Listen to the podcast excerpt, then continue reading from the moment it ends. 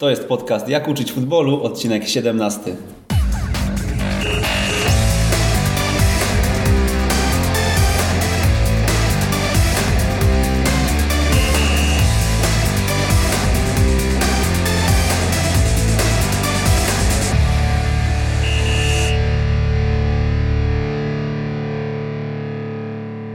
krótkiej przerwie znów wracamy do naszych wyjazdów. Jesteśmy dzisiaj w Warszawie. Spotykamy się z człowiekiem niezwykłym, z trenerem niezwykłym, e, z którym mieliśmy okazję porozmawiać i z którego mieliśmy okazję posłuchać podczas Football Conference Taktyka 2018.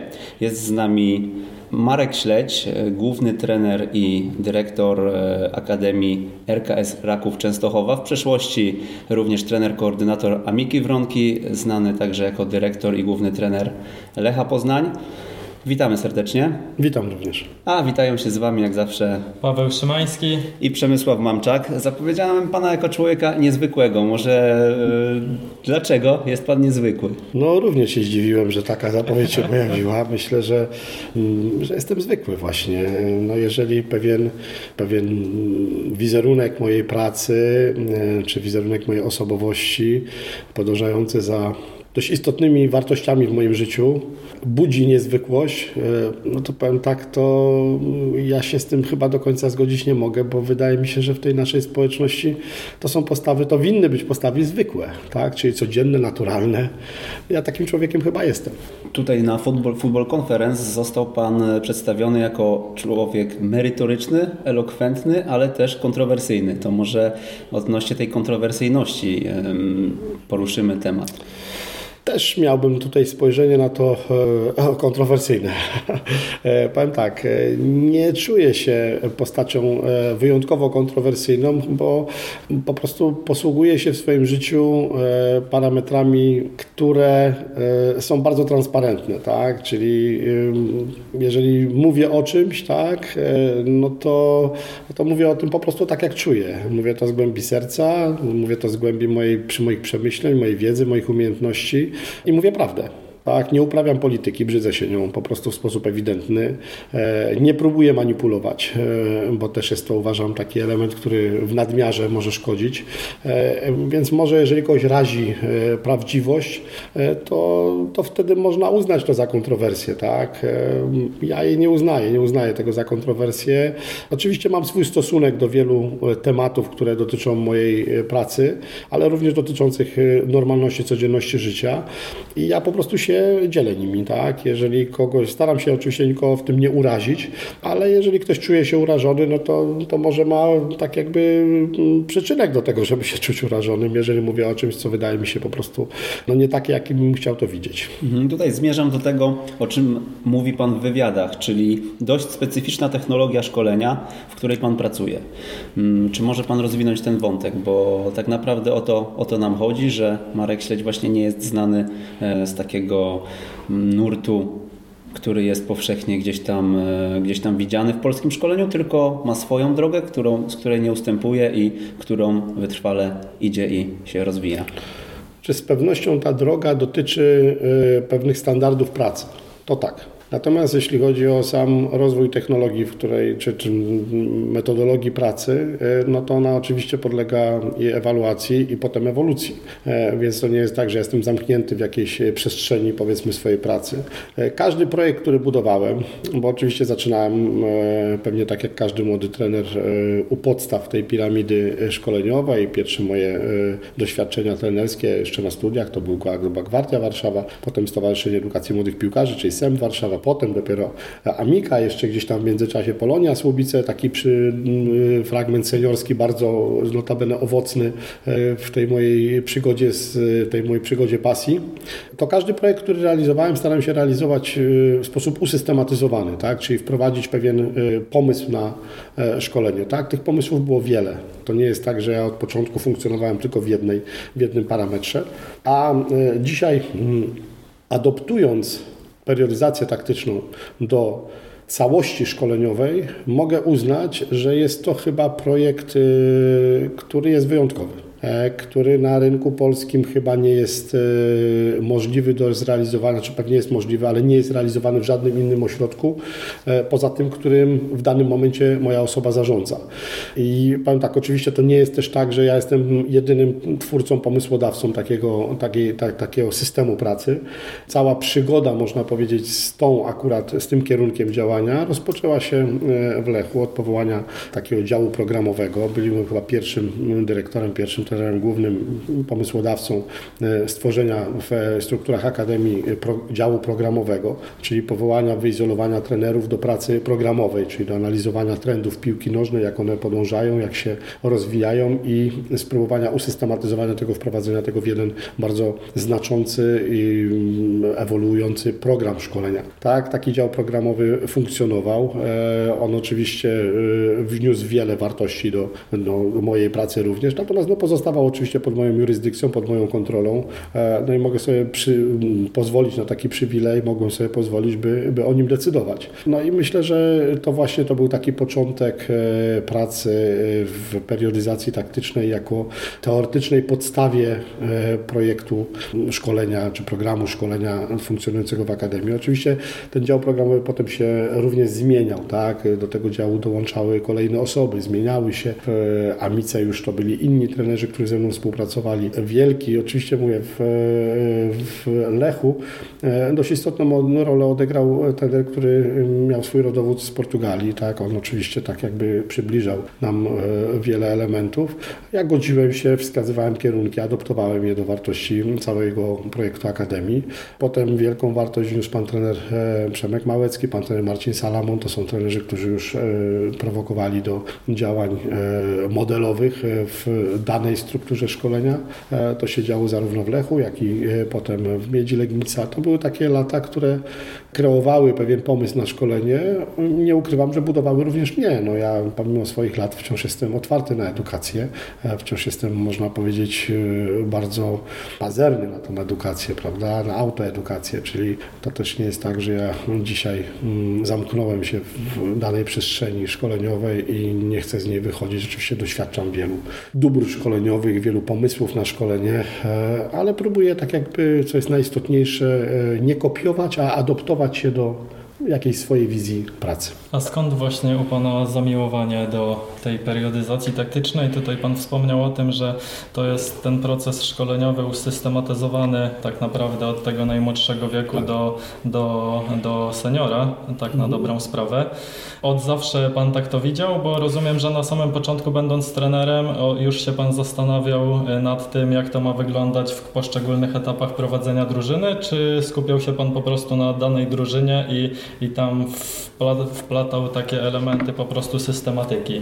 Odpowiedź jest bardzo prosta. Ja bardzo krótko w swojej pracy pełniłem funkcję tylko trenera bardzo krótko. E, właściwie po trzech latach pracy już e, podjąłem, e, znaczy popełniałem funkcję łączącą pracę szkoleniową z pracą w zarządzaniu szkoleniem, tak? Znaczy dość szybko byłem koordynatorem, dyrektorem, czyli miałem przywilej do tego, żeby decydować, ale również miałem obowiązek, by widzieć proces szkolenia nie w wymiarze mojej grupy szkoleniowej, tylko widzieć projekt szkolenia w wymiarze całości ośrodka, którym w danym momencie zarządzałem, tak? Znaczy to jest dość duża odpowiedzialność, ale jednocześnie konieczność konieczność tworzenia e, pewnego modelu pracy, który no, jest modelem od podstawy, czyli tak jak powiedziałem to wczoraj, od fundamentu aż po strych, bo byłoby wyjątkowo nieuczciwym, gdybym funkcjonował w procesie szkolenia, dbając o całość struktury, czyli o wiele roczników, o wielu trenerów, a widział tylko czubek własnego nosa, czyli tylko mój zespół, który prowadzę, prawda? No byłoby to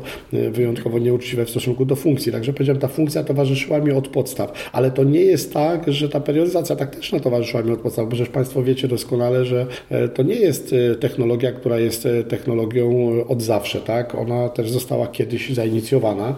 Ktoś jako pierwszy zaczął ją wprowadzać, prawda? Wiemy kto nawet, bo wiemy gdzie jest rodowód tej technologii. Wiemy co zrobił profesor Frade, by tak jakby pokazać inne spojrzenie na piłkę nożną. Ja oczywiście pracując nieco wcześniej na innych etapach i w innych ośrodkach doświadczałem e, nauki wielu efektywnych projektów szkoleniowych. Przecież Państwo doskonale wiecie, jak dawniej funkcjonował, funkcjonowała periodyzacja techniczna, która była szkołą typowo holenderską, prawda, czyli nauczania umiejętności, można powiedzieć perfekcyjnego nauczania umiejętności.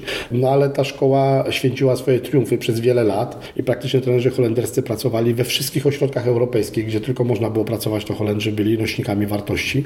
Szkolenie my też się tego doświadczaliśmy, tak, w Ajaxie byłem e, i w innych ośrodkach również holenderskich, ale przyszedł moment, w którym ta e, technologia zaczęła ponosić porażkę, można powiedzieć, w takim wymiarze ogólnoświatowym, tak. Ktoś tam, jakaś reprezentacja się zakwalifikowała do Mistrzostw Europy, drużyny nie, już nie uczestniczyły w topowych rozgrywkach europejskich, tak. No i ktoś zaczął to wypierać, tak. No zaczęliśmy się przyglądać, jak ten świat piłkarski się zmienia, no i ten Półwysep Iberyjski zaczął nagle dominować, prawda, no dominować nie bez przyczyny, no ktoś wpadł na pomysł, żeby widzieć piłkę nożną trochę inaczej. Okazało się, że to inne widzenie piłki nożnej jest bardziej efektywne, czyli przynosi konkretny wymiar wyniku sportowego.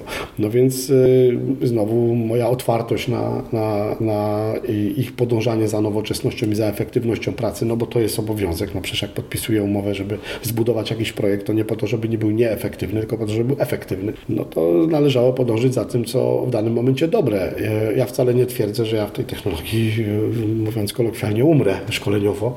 Możliwe, że pojawi się coś na świecie, co będzie znów e, nośnikiem innych wartości i będzie podążało do jeszcze lepszego wyniku sportowego.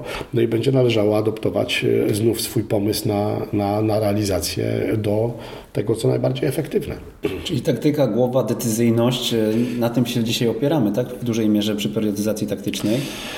Myśli Pan, że to może ulec jakimś, jakimś jeszcze zmianom w najbliższych latach? Że ktoś wymyśli coś, coś jeszcze innego, że jeszcze coś jest ważniejszego niż te procesy decyzyjne, powiedzmy, na boisku? Nie, na pewno czy... nikt tego nie wymyśli. Znaczy inaczej powiem, e, wszyscy wiemy, gdzie tkwią największe rezerwy w człowieku, tak?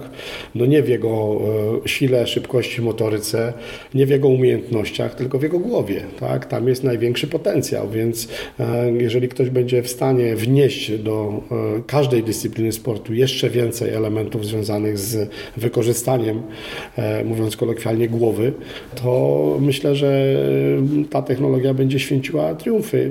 Sądzę, że to, jak dzisiaj e, rozwija się periodyzacja taktyczna jako bardzo e, zdefiniowana, można powiedzieć, e, technologia, aczkolwiek o bardzo szerokim zakresie zarówno oddziaływania, jak i interpretacji, tak? To dzisiaj na pewno to dzisiaj na pewno jest to technologia, która właśnie dotyka zawodnika no, na pewno inteligentnego, czyli to nie jest technologia, mówiąc kolokwialnie, dla piłkarzy inteligentnych inaczej. Tak? No, trzeba myśleć, trzeba umieć e, podejmować prawidłowe decyzje, e, w stosunku do tych prawidłowych decyzji działać, tak? czyli wykonywać konkretne działania e, i to wykonywać je w, powiedziałbym, w najmniejszych jednostkach czasu i to pod dużą presją. Więc no, jak mówimy o tym, no to chyba panowie sami odczytujecie, że że nie ma tutaj mowy o czymś, co nie byłoby związane z naszym mózgiem. A na ile jest Pan w stanie zaakceptować e, jakieś modyfikacje w takiej periodyzacji FRADE właśnie, bo Tomek Tchórz, który też niedługo będzie u nas gościł, e, ma wizję taką, że kompletnie jest zafiksowany drogą właśnie Fradę i on e, nie akceptuje żadnego ustępstwa od tej drogi. Ja powiem tak, e, Tomasz to jest wspaniała młoda postać. To w ogóle jest e, chłopak wykraczający poza wiele, myślę, takich schematów, które bardzo często albo mm, no schematów, tak powiem, tego, tego naszego myślenia codziennego, piłkarskiego, trenerskiego. I, no ale to jest młody trener. Tomek dzisiaj porusza się w parametrach bardzo bogatej teorii piłki nożnej, tak? Ja mogę śmiało mówić o sobie jako o tym, który tą teorię przełożył na praktykę czyli na konkretny efekt. I ja nie mówię o periodyzacji taktycznej jako o e, wzorcu e, wąskiego korytarza, w którym ja funkcjonuję, tylko mówię o periodyzacji jako teoretycznym fundamencie programu szkolenia. Czyli moja interpretacja periodyzacji taktycznej dotyka e, jej filozofii piłki nożnej, ale dotyka jej zasad, które są, które są tak jakby, no, które definiują tą periodyzację w wielu momentach. Natomiast e, by ją przełożyć na nie na proces treningowy, co wczoraj również pokazałem w jednym slajdzie, nie chodzi o ten mikrocykl czy, czy morfocykl, którym tylko będziemy funkcjonowali, to chodzi o to, żeby e, te właśnie procesy decyzyjne, te elementy związane z postawieniem taktyki jako e, fundamentu e, programu szkolenia, ale taktyki rozumianej mądrze, Czyli y, nie takiej, którą może rozumieć laik pod tytułem, nie wiem, rodzic, który mówi, no tak, jak Pan będzie pracował w taktyce, no to moje dziecko pewnie od początku będzie tutaj tylko grało na tej pozycji. No nie. Taktyka indywidualna to jest wybór, tak? Czyli zawodnik czteroletni, jeżeli, czy pięcioletni, jeżeli może wprowadzić piłkę w prawą stronę bądź w lewą stronę, to on podejmuje jakąś decyzję. To jest jego wybór, tak? To jest jego taktyka, tak? Albo będę podążał z piłką w tym kierunku, albo w tym kierunku. Moim celem jest zdobycie bramki, a ja będę szukał takich rozwiązań e, w swoim działaniu, które pozwolą mi tą bramkę strzelić. Więc e, tu mówimy o zupełnie innym widzeniu tej taktyki, która jest podstawą. Tak? Podstawą, tak jak powiedziałem, dla mnie teoretyczną. E, do tego trzeba było wpisać, można powiedzieć, całą metodologię pracy, systematykę pracy, formy nauczania, dostosować strukturę jednostki. Wiele rzeczy zrobić, żeby podzielić to na etapy, tak? Powiedzieć, jak te etapy korelują z e, wiekiem dziecka, z jego możliwościami przyswajania wiedzy. No, trzeba to wszystko usystematyzować i wprowadzić w program, który będzie funkcjonował, tak jak powiedziałem, od fundamentu aż po strych. Więc e, ja w periodyzacji taktycznej widzę wiele działań, które towarzyszą mojej osobie przy tak budowanym projekcie, ale również nie jest to tak, że ja jestem e, zamknięty na doświadczenia innych technologii, bo wprowadzenie, nie wiem, w strukturę jednostki treningowej elementów kerwer coachingu na przykład, prawda, czyli elementów oswajających z piłką nożną, one w niczym nie, nie będą konfliktowały się z periodyzacją taktyczną, ani z pomysłem na szkolenie. Jeżeli można coś wynieść, co jest lepsze, co jest większe, co jeszcze pozwoli na coś więcej, nie wiem, może na przykład jakaś systematyka zwodów, tak, czy driblingów zawodników, to będzie widziane jako element y, ćwicz szeroko rozumianych koordynacyjnych zdolności motorycznych z przyborem, prawda? To też jest element, który pozwala na to, żeby y, wprowadzić go w program szkolenia, ale wychodzę z założenia, że musi być pewna baza. Musi być pewna baza teoretyczna, która będzie dla mnie podstawą do tego odwołaniem pewnym. To tak jak wczoraj mówiłem o modelu gry, muszą być makrozasady, czyli musi być coś, do czego zawsze znajdziemy odwołanie. I tych makrozasad złamać nam nie wolno. My możemy modyfikować warianty, ale nie możemy złamać makrozasad. To trudne pytanie zadam chyba, tak mi się wydaje, że to będzie trudne. Gdzie jest w takim razie granica, kiedy możemy mówić o periodyzacji taktycznej, że pracujemy właśnie na zasadach periodyzacji taktycznej, bo tutaj wspomniał Pan o wielu kwestiach, jakichś tam ustępstw modyfikacji od tego takiego wzorca, powiedzmy, e, wykreowanego przez Portugalczyków. I z drugiej strony, dlaczego musimy właśnie w ten pan z praktyki to wyciągnął, tak, żeby właśnie te, powiedzmy tą koordynację gdzieś tam wyizolować. Tak, no tak rzucam przykład, który pan w jakiś sposób tutaj nam e, też Podaję podrzucił. po prostu, tak? że są jakieś momenty powiedzmy Jasne. innych tutaj... technologii, wie pan, które pozwalają również na to, no, hipotetycznie no, mówi się o treningu szeroko rozumianym treningu funkcjonalnym, prawda, który można wyizolować z całego morfocyklu, prawda, i zrobić jako dodatkową jednostkę treningową. Pytanie, czy on zaburzy e, wzorzec periodyzacji tak przecież nie, przecież on nie łamie żadnych zasad. To jest trening wyizolowany, korygujący powiedzmy funkcję ciała dla zawodnika, realizowany w sposób zindywidualizowany, no bo ktoś ma na przykład, nie wiem, e, zbyt mały zakres ruchomości w stawie biodrowym, prawda? Choćby. Czyli praktyka zmusiła do tego, żeby jednak e, to robić? Cel zmusił, wie Pan, do tego. Efektywność po prostu. No, trzeba zrobić wszystko, żeby zrobić to najlepiej, jak się potrafi, tak? E, żeby, cel, żeby osiągnąć pewien cel.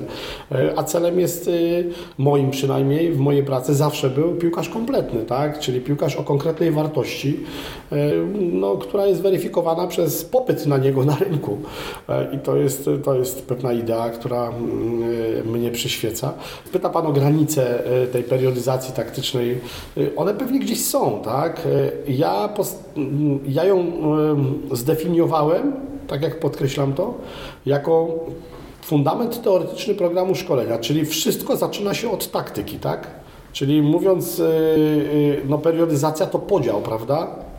No, no więc dzielimy, tak? Jasne, jesteśmy dzielimy akurat w trakcie dzielimy. lektury książki no więc właśnie, Tomka, no, więc No to więc podział, prawda? Mamy, no więc wiecie o tym, że jak ten podział, jak, go, jak ten podział zbudować. No i no może spotkacie wielu trenerów, tak? Gdyby tu na moim miejscu usiadł dzisiaj pan trener Rumak, mówiłby dużo o periodyzacji taktycznej, bo też był u profesora Frade, też był w Portugalii, rozmawiał, ale on mówi o procesie treningowym, tak? On mówi o swoim doświadczeniu z seniorami, o morfocyklu, a ja mówię, no tak, a jak to się ma do treningu sześciolatka?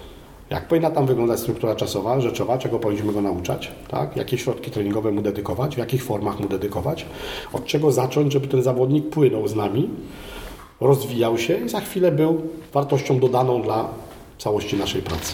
Taki system pracy zunifikowany, jaki, e, o jakim Pan mówi, jest chyba tylko i wyłącznie możliwy, jeżeli cała akademia współpracuje ze sobą, tak? Bo zakładam, że nie ma możliwości, żeby jeden trener w danym roczniku pracował według e, określonego e, systemu, nie mając jakiejś tam ciągłości w nauczaniu, powiedzmy. Jest taka szansa dla tego trenera, ale niestety, jeżeli ja będę tym projektem zarządzał, to to będzie szansa krótka. No właśnie. To będzie szansa krótka. E, powiem tak. Ja zawsze powtarzam to trenerom i sobie również to powtarzam, że w tych projektach, za które odpowiadam, najważniejsza jest akademia. Nie śledź, nie Kowalski, nie Nowak, akademia jest najważniejsza, tak? I wszyscy musimy dzisiaj identyfikować się, to nie jest praca z moim zespołem. To nie jest praca w imię tego slajdu, który też pokazywałem, każdy sobie rzepkę skrobie. To jest praca, wszyscy skrobiemy tą rzepkę, tak? To jest nasz wspólny sukces. Jeżeli ten zawodnik zaistnieje kiedyś, to my wszyscy dołożyliśmy do tego cegiełkę. To nie jest sukces jednego trenera, który go prowadził. To jest sukces całej akademii, tak? E, ważne jest to, żeby takie myślenie widzieli również włodarze danego klubu, tak? Żeby wiedzieli, że ten trener pracujący z pięciolatkiem to nie jest mniej ważny trener niż trener pierwszego zespołu. To jest arcyważny trener w klubie. To jest jeden z ważniejszych trenerów, bo on zaszczepia temu dziecku pasję, a jednocześnie selekcjonuje go, jednocześnie wprowadza go. Super, jeżeli ktoś rozumie to. W dniu wczorajszym powiedział Pan, że Akademia jest jak stół i składa się z takich czterech podstawowych elementów. Y, mógłby Pan rozwinąć ten temat i powiedzieć naszym słuchaczom, jak to wygląda? Yy, przyznam się szczerze, że yy, tu jest taka, taka malutka, malutka, malutkie odniesienie. Ja kiedyś miałem przyjemność uczestniczyć w wykładach dość znanego trenera treningu mentalnego, pana Pawła Habrata i on również pokazywał stół, jako odnosił to do stołu, tak? Ale on, dlaczego zainspirowało mnie to? Dlatego, że podjęliśmy dialog e, z e, panem trenerem Habratem odnośnie tego, jak traktować nogi w tym stole, tak? I on te nogi skracał, wydłużał trochę, ale oczywiście widział ten stół trochę inaczej, tak? Kompensował jedną nogą, drugą nogę. No ja spoglądawszy na stół, przy którym teraz siedzimy, na przykład, albo ten, który stoi tuż obok nas, prawda? On ma swoje nogi. No i teraz sobie nie wyobrażam, żebyśmy mogli siedzieć, rozmawiać, pić spokojnie kawę, gdyby nagle ta jedna noga była zdecydowanie krótsza, tak? Więc dlaczego zacząłem, to była taka inspiracja do tego, żeby porównać Akademię do stołu i zdefiniować wszystkie czynniki, główne czynniki, które determinują Akademię. Tak? Ja je podzieliłem na cztery. Pierwszą nogą, najważniejszą, no może nie najważniejszą, bo wszystkie są tak samo ważne, skoro mówimy o tym, że ten stół ma być stabilny. Infrastruktura. E, znowu odniosę to bardzo krótko. Mamy świetny pomysł szkolenia, mamy zafascynowanych pracą trenerów, mamy organizację, czyli mamy człowieka, który wprowadzi to w super organizację, ale nie mamy gdzie tego prowadzić. No powiedzcie, sami sobie odpowiedzcie na pytanie, no jak mamy wyszkolić tego zawodnika o konkretnym poziomie umiejętności, tak? Bo wczoraj też, y, już nie pamiętam, padło pytanie z, ze strony jednego ze słuchaczy na konferencji, w takiej luźnej y, rozmowie, co jest właśnie tym przyczynkiem tego, że my w budowaniu wysokim, czyli w tym, co pokazywałem, no jesteśmy tak ubodzy w tym. No dlaczego? No umiejętności, no po prostu umiejętności. No jeżeli zawodnik ma problem z przyjęciem piłki, z podaniem piłki, e, jeżeli to sprawia mu trudność, jeżeli to go Anga absorbuje, no to on nie jest w stanie wykonać tych działań w ułamkach sekund, tak jeszcze pod presją, mówię, z analizą, ze wszystkimi innymi determinantami. No nie jest w stanie, no ale jak ma się tego nauczyć e, ten 18-latek, kiedy on przez połowę swoje życia, e, swojego życia trenował na nierównych boiskach, na zakolu gdzieś tam, między ławkami w parku, na korytarzu w szkole, no, no patologia. Po prostu trzeba mieć tego świadomość, to jest patologia. Oczywiście ja podnoszę na piedestał wszystkich pasjonatów, którzy to robią. Tak? bo oni robią to z wielkim zaangażowaniem, czyli nie patrzą na to, że nie ma tej, tego obiektu, oni to robią. Tak? Oczywiście znajdą się tacy, co powiedzą, co ten śledź tam opowiada, w Brazylii grają na ulicach, jest street football, prawda, i też są świetnymi piłkarzami, ale przychodzi moment, w którym doświadczają kompletności szkoleniowej. To nie jest tak, my widzimy tylko jakiś fragment te, tych slumsów, powiedzmy, gdzie oni sobie grają na ulicach, ale oni potem trafiają do zawodowych akademii, do konkretnych projektów szkoleniowych, gdzie są obarczeni no, wszystkim, co jest potrzebne do tego, żeby zostać piłkarzem. No więc Pytam, czy można szkolić nie mając infrastruktury? Moim zdaniem nie. Ta infrastruktura to nie są tylko boiska. To są szatnie, to są natryski, czyli cała higiena życia, to są gabinety trenerów, którzy mają konieczność pracy, czyli muszą usiąść gdzieś i przygotować się do tego treningu. Muszą mieć telewizor, na którym zanalizują mecz, trening, tak? Muszą mieć kamerę, czy ileś rzeczy, tak? Wpływa na infrastrukturę. I e, ja dużo mówię o standaryzacji pracy, tak? Nawet y, mam tam jakąś prezentację, to był taki mój konik. No te standardy muszą być, po prostu. My możemy je odnieść do danej rzeczywistości, do danej społeczności, do danego miejsca, do danego małego klubu, ale one muszą być stworzone. Po prostu, no bez tego nie ruszymy z miejsca. Infrastruktura. Nawet jak będziemy mieli tą infrastrukturę, będziemy mieli super trenerów, będziemy mieli pomysł szkolenia, a pogrążymy się w chaosie, czyli wiecie, ktoś będzie nagle dwie drużyny na jednym boisku, na ćwiarce, na półce, bo ktoś tego nie zgrał po prostu, czyli nie będziemy mieli dobrej organizacji, również efektywność tego projektu spadnie. Czyli na tą infrastrukturę trzeba wpisać dobrą organizację. Dzisiaj przykład bo ktoś by powiedział, no tak, jak Pan pracował w Lechu, to Pan miał wszystko. Wszystkiego nie miałem, ale było dobrze. To trzeba odpowiedzieć coś śmiało. No, pozwalało, warunki pozwalały na to, żeby ten projekt podnosić. Zresztą efektywność jego jest taka, a nie inna dzięki temu.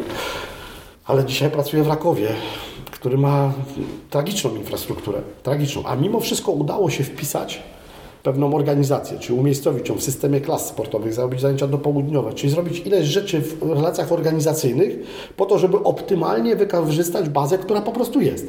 Czyli jest mizerna, ale dobra organizacja. Mamy infrastrukturę, mamy organizację. No trzeba mieć pomysł na to szkolenie, tak? Bo ta infrastruktura i ta organizacja będzie odpowiadała temu pomysłowi. Jeżeli ja dzisiaj pracuję w takiej technologii i wymagam od zawodników z danego, danej pozycji, tak, działań, które są działaniami dedykowanymi konkretnej przestrzeni na boisku, czyli on musi odczytać informacje w prawo, w lewo, do przodu, do tyłu, bo on jest zawodnikiem środkowego sektora, no to ja nie mogę środków treningowych przez 10 lat jego edukacji realizować w zakolu albo na ćwiarce boiska w narożniku. No słuchajcie, no przecież to jest, no znowu, kolejna patologia. No, no ten zawodnik nigdy nie odnajdzie się w tej rzeczywistości, bo on nigdy nie trenował w, w realiach, które dotyczą jego gry. No więc trzeba mu to stworzyć, więc znowu no nie można stworzyć warunków, e, czyli e, e, stworzyć technologii szkoleniowej, która nie będzie miała odzwierciedlenia w warunkach do szkolenia, tak? Czyli ten zawodnik musi być dedykowany konkretnemu miejscu na boisku, po prostu, przez ileś lat swojego działania. Czyli musi być jakieś know-how szkoleniowe, musi być jakiś pomysł na to szkolenie. Ja dzisiaj mówię o tym pomyśle, czyli mówię również, dzielę się tą wiedzą, bo mówię o tym, jak ja pracuję, tak? W jakiej technologii, jak ona ewoluuje wraz ze mną, tak? E, oczywiście podkreśliłem to na wstępie tej naszej rozmowy, że ewoluuje wraz z ewolucją e, i rozwojem wielu moich trenerów, którzy wzbogacają, powiedzmy, swoim, swoją kreatywnością, swoim poszukiwaniem. Oni wzbogacają tą technologię, wzbogacają cały czas ten projekt. Mamy infrastrukturę, mamy organizację, mamy pomysł na szkolenie, no musimy mieć ludzi, którzy to wykonają, tak? No bo cóż z tego, że ja dzisiaj przyjdę i powiem, dobrze, tak pracujemy, jak nikt tego nie rozumie. Wczoraj też padły oczywiście możliwe, że ta nomenklatura, którą ja się posługuję, dla niektórych może być obca, niezrozumiała, no bo jak mówię o subzasadzie, subzasada albo sub-subzasadzie, prawda, różnie to ludzie określają, tam, bo mikrozasadach, mezozasadach, makrozasadach, yy, no to ktoś mógł powiedzieć, w ogóle jakiś język, powiedzmy, awatar dla wielu, tak? Yy, no więc ci trenerzy, z którymi pracuję, no muszę też ich do tego przygotować, no muszę ich nauczyć tej pracy, tak? Muszę znaleźć tych, którzy będą chcieli się tego nauczyć i podążą za tym, uwierzą w to, będą chcieli tak pracować. Więc no musi być kadra wyselekcjonowana, która temu sprosta. No i to są te cztery nogi. I powiedzcie mi, czy możemy Sami odpowiecie na pytania, a może słuchacze odpowiedzą, czy możemy uciąć jedną z tych nóg i tymi trzema zbudować kompletność, tak? Trochę zbudujemy, ale czy kompletność? A przecież zależy nam na tym, żebyśmy byli kompletni. No dzięki tej analogii wiemy, że po prostu ten stół będzie się chwiał i tak to tak, on zawsze, zawsze coś z niego spadnie. To znaczy, powiem tak, oczywiście wiele osób dorobi teorię do tego. Wygodno mi, bo to jest właśnie takie typowo nasze, polskie, że bo ja tam ktoś powie, no a bo w jakimś tam mieście wychował się piłkarz, a nie było takiej technologii. No wychował się, bo powiem tak, wychowają się wszędzie. W Nowym Sączu, w Rzeszowie, w Suwałkach. W... Zawsze się wychowa jakiś piłkarz bez żadnej technologii, no tylko to nie jest system. To jest okazja. On po prostu się, czy by ktoś tam był, czy by nie był, on tak by został piłkarzem. No, tak jak ktoś zostaje naukowcem, ktoś zostaje nauczycielem, ktoś strażakiem, zawsze ktoś zostanie, bo ma uzdolnienia do tego. Po prostu. Wielu nie zostanie, ale ktoś zostanie. Tylko pytanie, czy to jest system. Panie trenerze, rozróżniam piłkę polską od piłki nożnej. Wie pan, kto to powiedział? No ja często się posługuję tutaj takim stwierdzeniem. E, no oczywiście... E, to z czym nie zgadza się pan patrząc na polskie szkolenie? O, z wieloma rzeczami się nie zgadzam. Przyznam się szczerze. No powiedziałem wam przed chwilą, no nie zgadzam się z traktowaniem tego szkolenia. To jest po pierwsze, tak? Nie zgadzam się z widzeniem tego szkolenia przez yy, zarządzających klubami, tak? Bo to jest bardzo często tak, że, że to szkolenie jest hierarchizowane. Ja to wczoraj również pokazałem. No, jeżeli ktoś widzi klub, to klub to nie jest, yy, czy funkcjonowanie klubu to nie jest tylko pierwszy zespół. To jest cała struktura. No, inny przykład dam, bo ktoś mówi o efektywności takiej pracy, o pieniądzach oczywiście tysiące rzeczy się mówi. Chelsea Londyn przez wiele lat ostatnich wygrywało Młodzieżową Ligę Mistrzów. Przecież oglądamy mecze Premiership. Powiedzcie mi, ilu wychowanków z tej Akademii gra w Chelsea Londyn? Żaden, żaden. A Akademia z budżetem na najwyższym poziomie, organizacyjnym, szkoleniowym. Bo znowu, myślenie to wykracza poza mój ogródek. Z tych chłopców Chelsea Londyn ma grać w Lidze Mistrzów. Tam może są potrzebni ludzie z Holandii, z Belgii, z, z innych krajów, tak, najlepsi. Stać ich na to chcą. Ale nie zapominają o tym, że są w Anglii. Tam mają być też reprezentanci Anglii. No ten Holender nim nie będzie, ten Belg również. Więc mamy obowiązek świetnie szkolić naszych dzieci, tak? Może jeden z nich wyjdzie, może dwóch, może pięciu, tak? Może będą grali w innych klubach, w Southampton, Brighton, nie wiem, w innych klubach będą grali, tak? Ale to jest nasza misja. No każdy musi mieć świadomość, że klub sportowy to nie jest tylko i wyłącznie piłka seniorska. To nie jest wierzchołek góry. A nam jest najłatwiej ingerować w ten wierzchołek, tak? Uciąć to, co jest na dole, bo to, co na dole wymaga czasu, konsekwencji, wieloletniego finansowania. No i jak pyta Pan, z czym się nie zgadzam, no to ja się z tym nie zgadzam. Nie zgadzam się ewidentnie, dlatego piętnuję to na każdym możliwym poziomie. Gdziekolwiek mogę, to piętnuję podejście, tak? Klub sportowy to jest potężna instytucja. To jest y, fundament, którym jest akademia, którym jest szkolenie dzieci i młodzieży. Szkolenie w odpowiednich standardach, z odpowiednim traktowaniem trenera, z odpowiednim wynagrodzeniem dla tego trenera, e, z identyfikowaniem trenera w jego zawodzie, tak, z kształtowaniem jego ścieżki rozwoju i co najważniejsze, z budowaniem ideologii, o której ja mówię powszechnie, wychowanka. Ale wychowanek to nie tylko piłkarz wychowanek z projektu Akademii w, również pokazuje to w slajdzie jako Akademia, jako uniwersytet, jako czynnik społeczny, czynnik e, edukacyjny, tak? czynnik szkoleniowy. Wychowanek to może w przyszłości dobry nauczyciel WF-u w szkole, blisko tego klubu. To może bardzo dobry fizjoterapeuta, który będzie w tym klubie pracował. To może lekarz, który posili się o medycynę sportową i będzie pracował w klubie i potem przy kadrze e, danego kraju. To może być e, prezes banku, który za chwilę będzie sponsorem tego klubu, tak? bo tam wyrósł. To jest wychowanek. To jest wychowanek klubu. To nie jest tylko piłkarz. I trzeba mieć tego świadomość, że jeżeli ktoś widzi klub jako element z misją, no to tak. To tak trzeba to widzieć. A jeżeli ktoś widzi klub jako prymitywny y, mechanizm małego biznesiku, czyli kupię, sprzedam, y, awansuję, zgarnę z kanału plus trochę dotacji, tu może kogoś prowadzę i jakoś to będzie, powiem szczerze, no to, to ja z tym walczę to ja się z tym nie godzę, bo to jest po prostu no, na całym świecie w, tym zawodowym wysoko wystandaryzowanym. Oczywiście znajdziemy kluby, które tak funkcjonują, jakim w naszej tej polskiej piłce funkcjonujemy, tak? ale znajdziemy niestety takie, które funkcjonują na zdecydowanie innych płaszczyznach.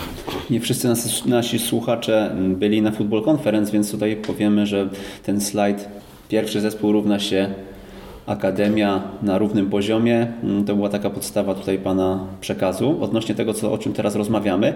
A ja bym jeszcze zapytał odnośnie wywiadu w przeglądzie sportowym. Pan powiedział, e, że marzy się Panu własna szkoła przy akademii. Jakby Pan to widział w, powiązaniu, w nawiązaniu, w powiązaniu z e, systemem edukacji? Dlaczego tak mówiłem? To było kilka lat temu, ja to pamiętam, e, ponieważ nasz system edukacji ogólnej nie respektował w dużej mierze tego, co powinno wspierać e, pasję dziecka, czyli jego choćby tą ścieżkę sportową, tak? Wiele innych dziedzin artystycznych, bo znów ja piłkę nożną widzę jako widowisko.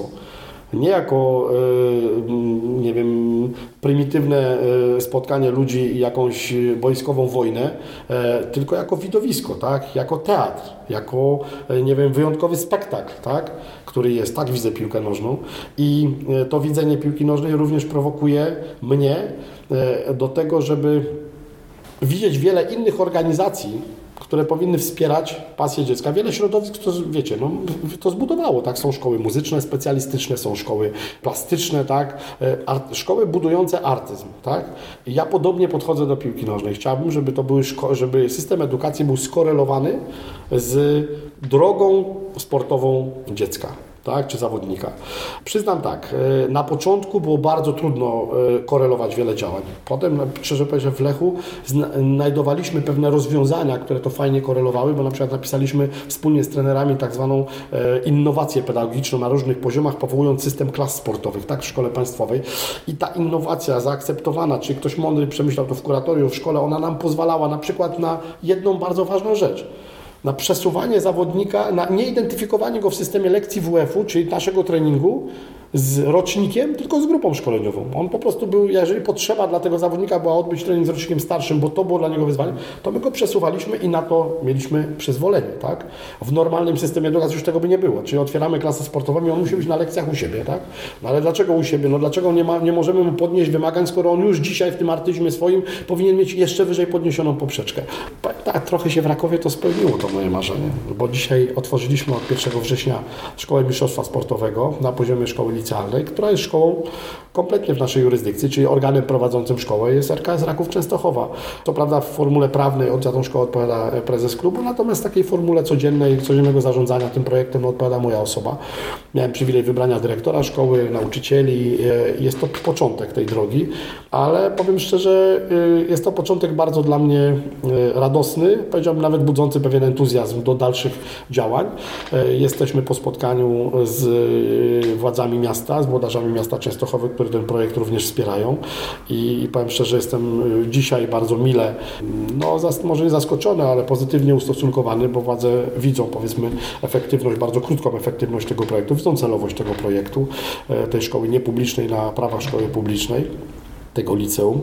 My postawiliśmy znowu dość duże wymagania edukacyjne, czyli ściągnęliśmy też nauczycieli, którym dzięki oczywiście finansom mogliśmy zaproponować troszkę wyższe stawki niż w normalnych relacjach nauczycielskich, stąd ich aktywność też jest dość duża.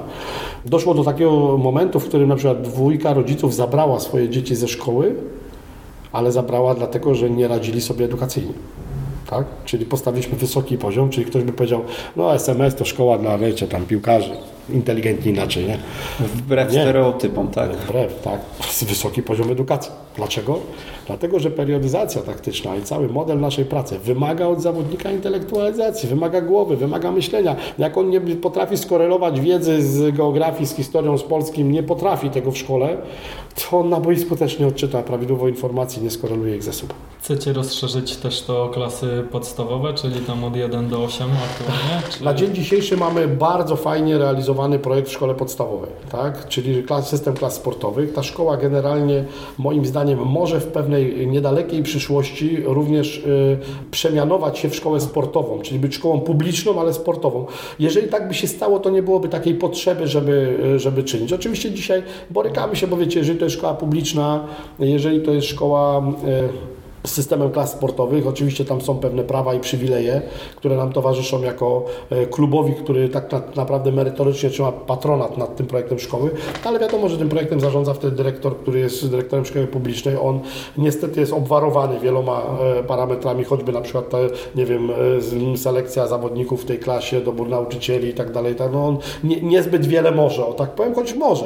Wiadomo, że jako dyrektor może, ale to są mimo wszystko uwarunkowania, które dzisiaj towarzyszą towarzyszą, tak? Bardzo pozytywne, ale i czasami negatywne. I oczywiście, jeżeli ta szkoła wraz z czasem byłaby szkołą sportową, czyli znowu zyskałaby status jeszcze większych przywilejów artyzmu e, kształcenia, no to nie byłoby takiej konieczności, żebyśmy to robili w szkole niepublicznej, tak?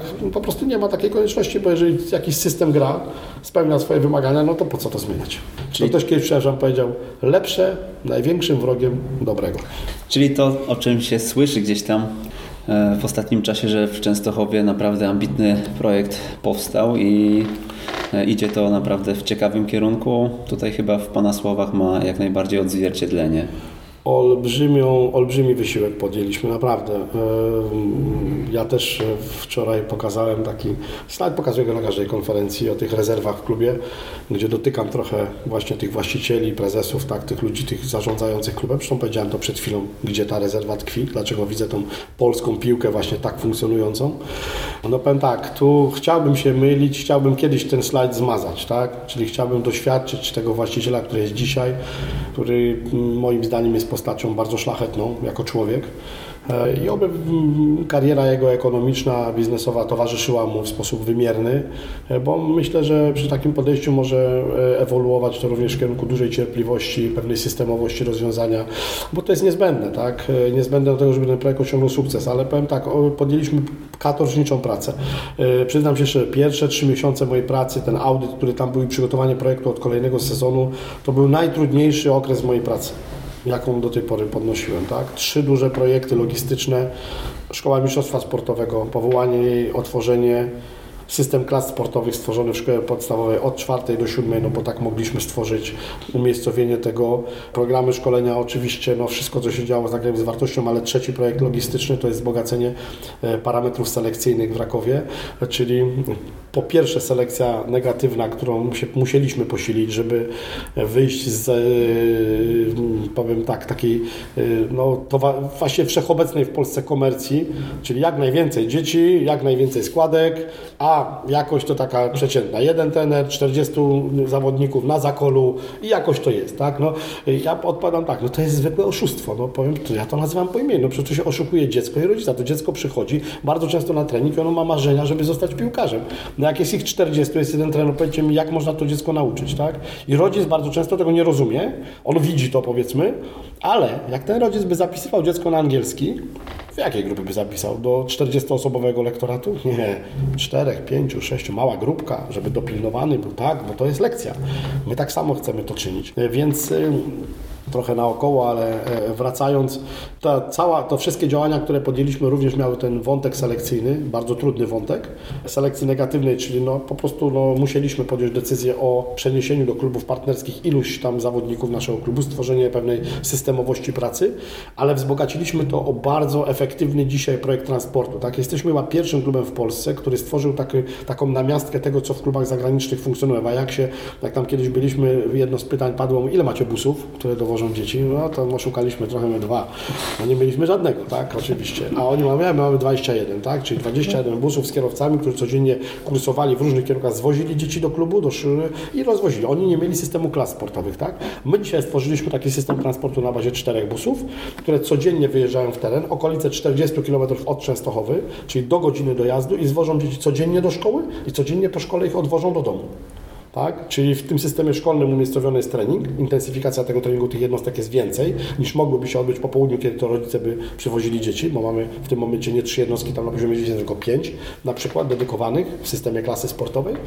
No i oni w systemie tam 16-17 kończą swoją, swój dzień tak naprawdę, jeśli chodzi o wyzwania szkoleniowe i szkolne. Rozejrzałem. To jest bardzo trudny projekt logistycznie, ten transport, wiecie, codziennie zwieść te dzieci, żeby nikt się nie spóźnił z różnych przystanków, w różnych trasach, przywieźć, rozwieźć, ale jednocześnie to jest projekt no, bardzo kosztowny e, i mamy tego świadomość, ale dzięki temu mamy fantastycznych młodych chłopców z różnych ośrodków około częstochowskich, klubików, e, którzy doświadczają kompletnej prawidłowości szkoleniowej, a dzisiaj mają do tego no, uzdolnienia, aby w tej parametrze się rozwijać. A po tej selekcji negatywnej, jak to wygląda teraz, jeśli chodzi o liczebność w danym roczniku? Ilość grup szkoleniowych może być nieograniczona, jeżeli nieograniczone są możliwości bazowe i finansowe do zatrudnienia trenerów, którzy z tymi grupami pracują, prawda? My znowu, ja wracam do tego stołu i do tych nóg, no trzeba było wpisać to w taką organizację, w której, którą my udźwigniemy, tak? Mamy taką, takie zasoby ludzkie, takich trenerów, tylu trenerów, no nie możemy tych grup rozciągnąć w nieskończoność, ale istotniejsze jest to, nie ile jest grup szkoleniowych, tylko ile jest dzieci w grupie szkoleniowej, tak? To jest najistotniejsze, żeby to sprecyzować. No ja to bardzo jasno sprecyzowałem i to wynika też z całej technologii pracy. Czyli jeżeli mówię dzisiaj o y, grupach dziecięcych, w których to liczba dzieci na zajęciach treningowych w grupie szkolnej nie może przekroczyć 12, no to jest związane choćby z fundamentami gry, że tam są cztery fundamenty, one dotykają centrum gry, czyli maksymalnie czterech zawodników, trzech zawodników, dwóch zawodników, 12 idealnie dzieli się na 6, na 4, na 3, na 2, prawda? To jest taka liczba, która nam towarzyszy, żeby dane środki treningowe były efektywne, więc to wszystko jest skorelowane ze sobą. No i, i, i te grupy dziecięce funkcjonują w liczbach 12-osobowych, grupy, które podążają do piłki 7-9 osobowej, potem już jest tych, tych zawodników do 16, a potem w piłce juniorskiej możemy ich mieć 20-24, tak, w grupie szkoleniowej. Przyjęliśmy taką zasadę, tak? Powiem tak, pewnie ktoś, kto będzie inaczej spoglądał na inny pomysł na, na szkolenie, powie, nie 24, a 18, a tu 21 potrzebujemy, no trzeba to w jakieś ramy wpisać. My tak to określiliśmy i to, to się źle kojarzy, powiedzmy, bo zawsze jak mówimy, że selekcja to jest w ogóle takie słowo, które ma swoje takie no, natężenie negatywne, tak, no kogoś, ona oczywiście tak nie powinno być traktowane, bo selekcja również dotyka pozytywów, czyli ściąganie zawodników do, czyli pokazywanie ścieżki, no ale ona towarzyszy każdemu każdemu działaniu, nie tylko sportowemu, ale każdemu w życiu. No po prostu ktoś wypiera kogoś, no tak selekcja dotyka, nie wiem, zakładów pracy, dotyka e, korporacji, no przychodzi lepszy menedżer, słabszy odpada, no po prostu. No. I to jest normalne, bo to jest normalne i trzeba to traktować jako normę, tak? I to, że to dotyka dzieci, e, to jest tylko e, kwestia pewnej technologii czy techniki poprowadzenia tego, tak? Że to dziecko nie powinno doświadczyć jakiegoś elementu negacji, tylko powinno doświadczyć na przykład wskazania mu innej drogi, tak? Czyli mówimy nie u nas, ale świetnie graj. Tutaj mamy dwa, trzy kluby obok. Tam ta konkurencja jest mniejsza, tam będzie więcej grał, tak? Tam więcej doświadczy na boisku. On dalej może w tej pasji swojej się rozwijać, tak? Ale ten projekt, za który my dzisiaj odpowiadamy, ma takie uwarunkowania i po, potrzebujemy tylko tylu zawodników, którzy, znaczy inaczej, potrzebujemy stworzyć taki system, który będzie dla nas najbardziej efektywny. Czyli tak jak się przygotowywaliśmy do tej rozmowy, jakiś mały research wśród ludzi, którzy e, z Panem współpracowali, robiliśmy.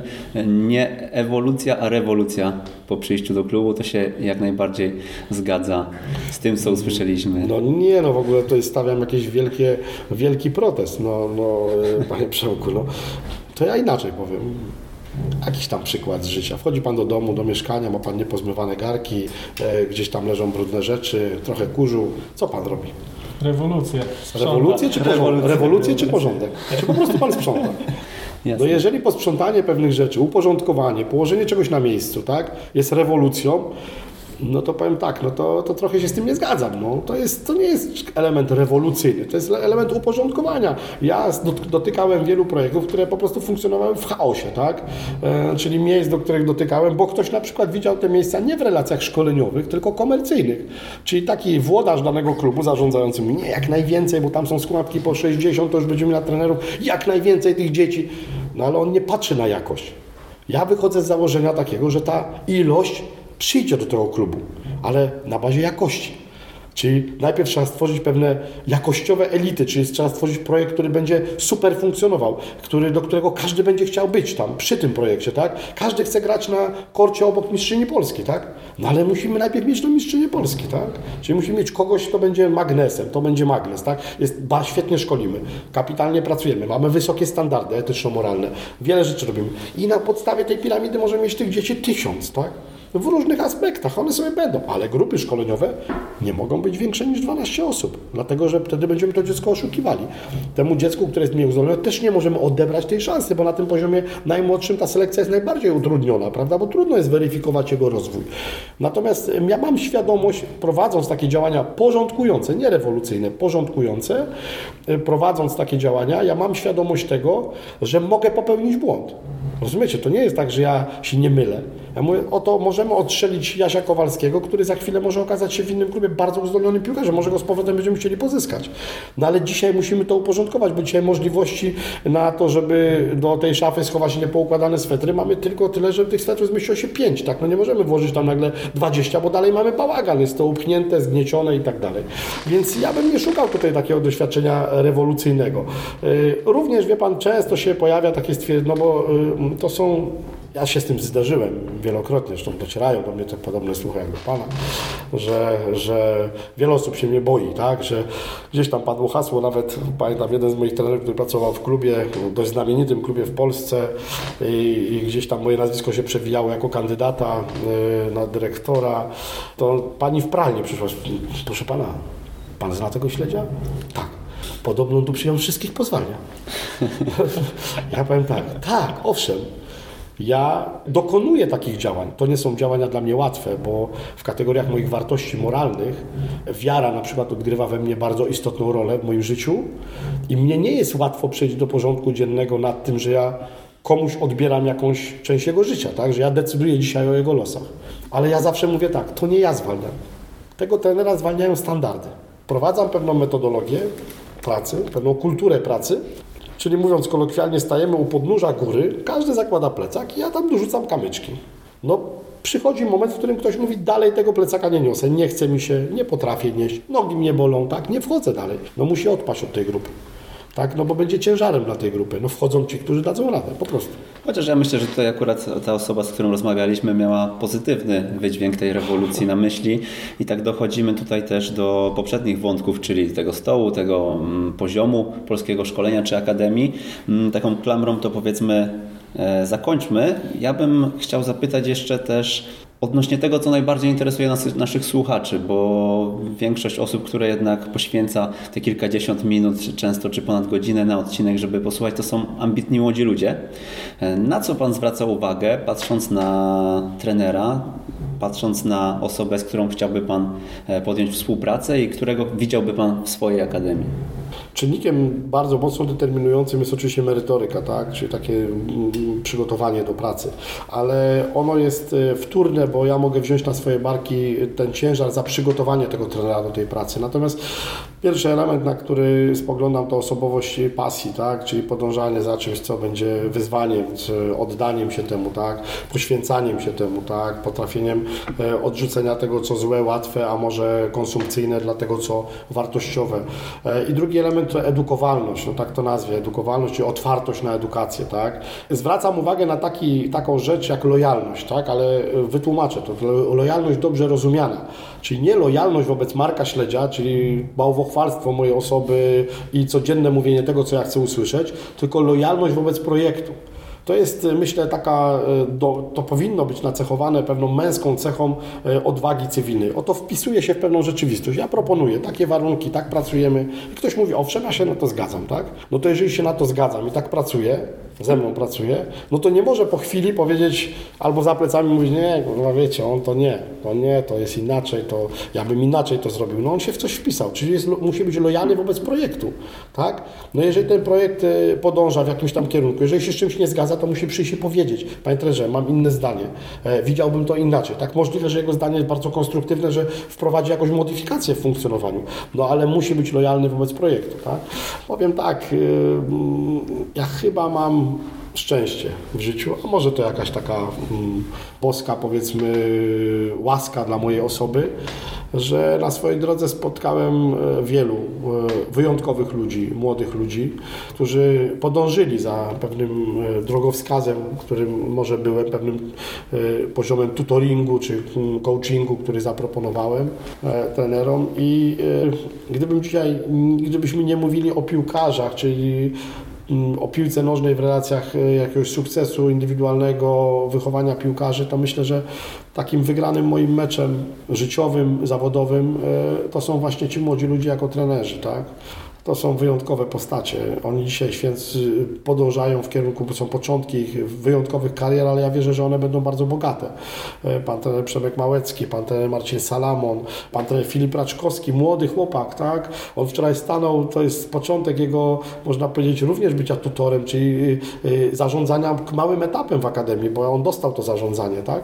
W swoje ręce. Zarządzanie trenerami, edukacja tych trenerów. On wczoraj debiutował na wykładzie. No, powiem tak, ja z dumą patrzyłem, wiecie jaka to była dla mnie satysfakcja, to jest chłopak, który y, nie, miał, nie czuł obaw, nie czuł jakiegoś kompleksu, tak? nie był zestresowany, po prostu przekazał merytorycznie fajnie wiedzę. Tak, tak świetnie I, sobie poradził. No więc y, to są takie zwycięstwa, tak? Trener Stawicki, który jest y, trenerem głównym na niższym poziomie.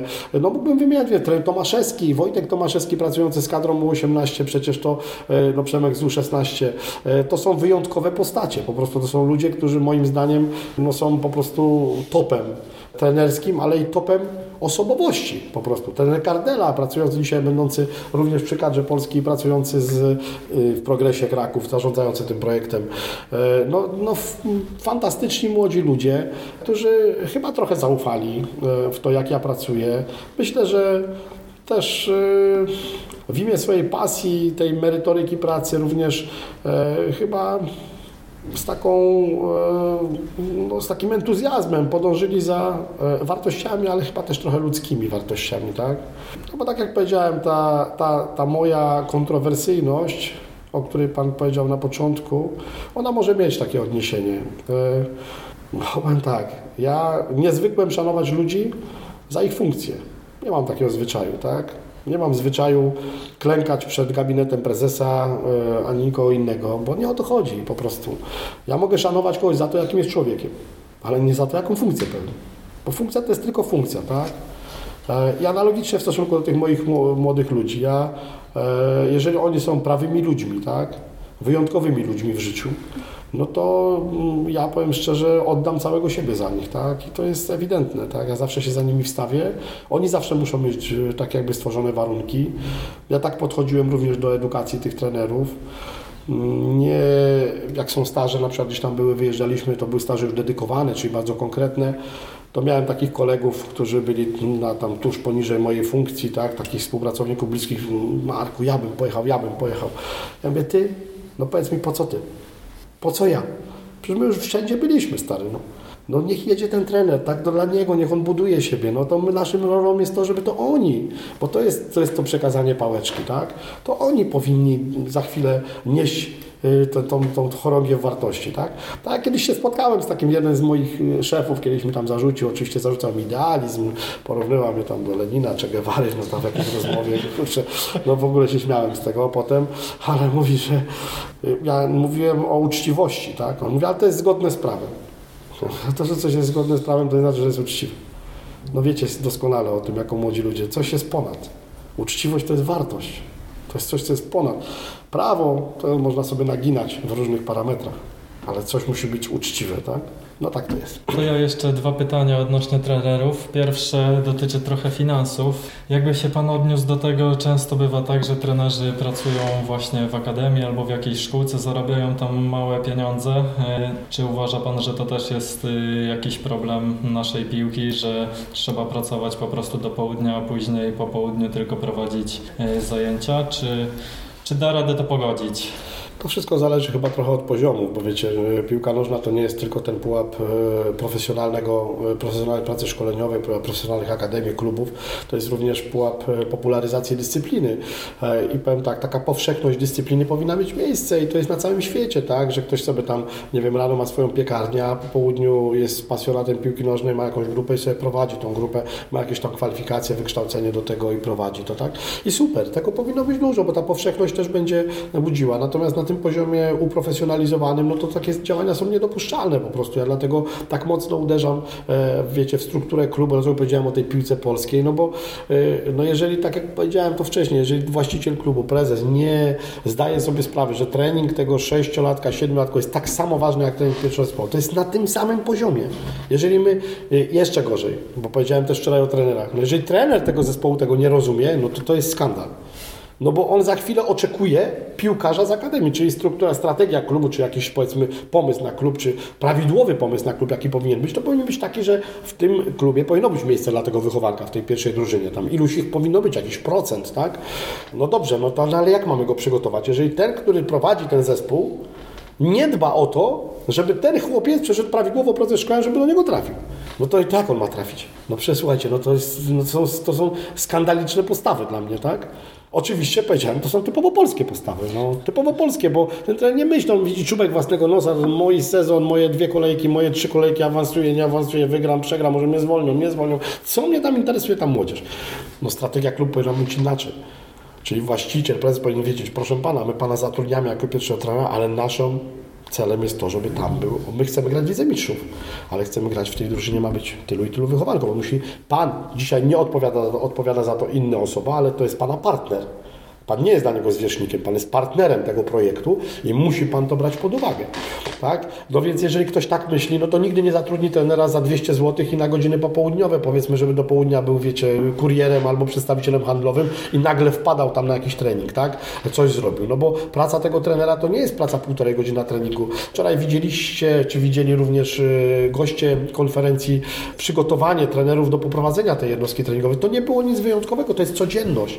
Oni mają, standardy pracy, to jest kultura pracy. Oni mają obowiązek przeprowadzać setup. Stąd boisko ma być dostępne dla tej grupy szkoleniowej 15 minut przed treningiem, żeby oni mogli spokojnie rozstawić setup tak, tego treningu, żeby oni mieli czas, swoje biuro, żeby mieli czas przygotowania tego treningu, dyskutowania o tym treningu, żeby główny trener mógł podzielić funkcje tych trenerów, powiedzieć, kto stoi za bramką, kto podaje piłki. Przecież widzieliście wczoraj, to było właśnie tak widoczne. Każdy z tych trenerów wiedział, jaka jest jego rola. Do tego jest do tego jest ileś tam osób, tak? No więc jeżeli ktoś buduje coś profesjonalnego i chce mieć profesjonalne efekty, no to musi się liczyć z tym, że to ponosi, to niestety kosztuje. No najnormalniej w świecie. I dlaczego mówię o tej patologii? Bo często wartość ekonomiczna która jest potrzebna do tego, żeby tą profesjonalizację w Akademii stworzyć, to jest wartość dwóch kontraktów pseudopiłkarzy na poziomie pierwszego zespołu.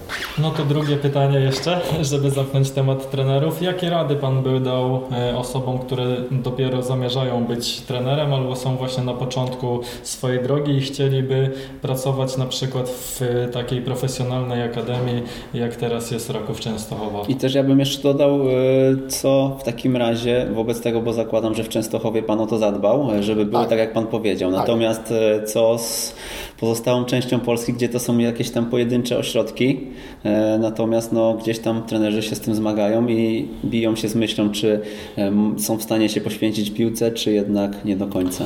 Znaczy, panowie, no, nie czuję się na siłach, żeby uzdrowić e, całość rzeczywistości społecznej kraju, bo tak powiem, no nie czuję się na siłach. Nie potrafię powiedzieć, co powinni zrobić. No, moim zdaniem każdy z nich ma e, jakiś, powinien mieć swój jakiś kręgosłup moralny, tak? Żona jednego z moich trenerów przy w momencie krytycznym, bo to tak naprawdę prawdę o ludziach oddają, ja zawsze to mówię, oddają tylko sytuacje krytyczne, kiedy w obliczu pewnych ideałów, idei trzeba powiedzieć, żyję albo umieram, tak? Idę albo poddaję się, tak? To jest sytuacja krytyczna, tylko to wyzwać. Sytuacje łatwe nigdy tego nie wyzwolą, ale takie sytuacje krytyczne często nas dotykają zawodowo, szczególnie w, tej, w tym zawodzie. No i żona jednego z trenerów powiedziała mu kiedyś, mówi, bo on mówi, słuchaj, co mam robić, tak? co mam robić, bo mówi, zwolnili trenera śledzia. Mówi, co, co ja, czy, no, nigdy nie wolno ci się zeszmacić, tak? To jest piękne zdanie. On już wiedział, że następnego dnia kładzie wypowiedzenie, bo on już tam nie będzie pracował tak? No, bo zburzono coś, co jest ideałem, tak? do czego dążymy, co wspólnie budujemy. No i namawiałbym młodych ludzi również do tego, żeby podążali za pasją, ale podążali w imię y, bardzo istotnie zbudowanej hierarchii wartości, pewnego kręgosłupa moralnego, etycznego. No nie można się y, wdać y, w życie pod pantoflem jakiejś dominującej osoby, która nie ma na przykład wiedzy na ten temat. No ja zawsze polemizuję, czy prezes, czy, mówię, czy ty się znasz na tym, czy ja kiedyś byłem na tyle bezczelny, żeby mówić mówić o tym, jak pozyskiwać środki marketingowe. Ja się na tym nie znam, to Ty jesteś tym mistrzem, tak? Ty pozyskujesz sponsorów, ale nie mów mi, jak ja mam szkolić albo jak mam to prowadzić, no bo ja to wiem. Ja to wiem, jak co mam zrobić, tak? Więc no nie przekraczajmy tej granic bezczelności, powiedzmy, w swoim życiu. I ja o tym również mówię, że, że, że każda światła postać zarządzająca takim projektem e, no powinna e, mieć w sobie obowiązek niemalże poprowadzenia tego młodego człowieka. Jest taki, chyba o tym powiem, tak? Jest taka e, dzisiaj tendencja korporacyjności, tak? Te korporacje funkcjonują. I ja generalnie mam negatywny stosunek. No tak, bo ja jestem większym humanistą, więc więcej widziałbym szczerze pozytywów w człowieku niż wrzucenia go w pewne algorytmy funkcjonowania, tak? Ale ta korporacyjność ma wiele cudownych zdobyczy. Ja z jednej z nich skorzystam. To jest dekretowanie pracy. To jest budowanie człowieka, tak?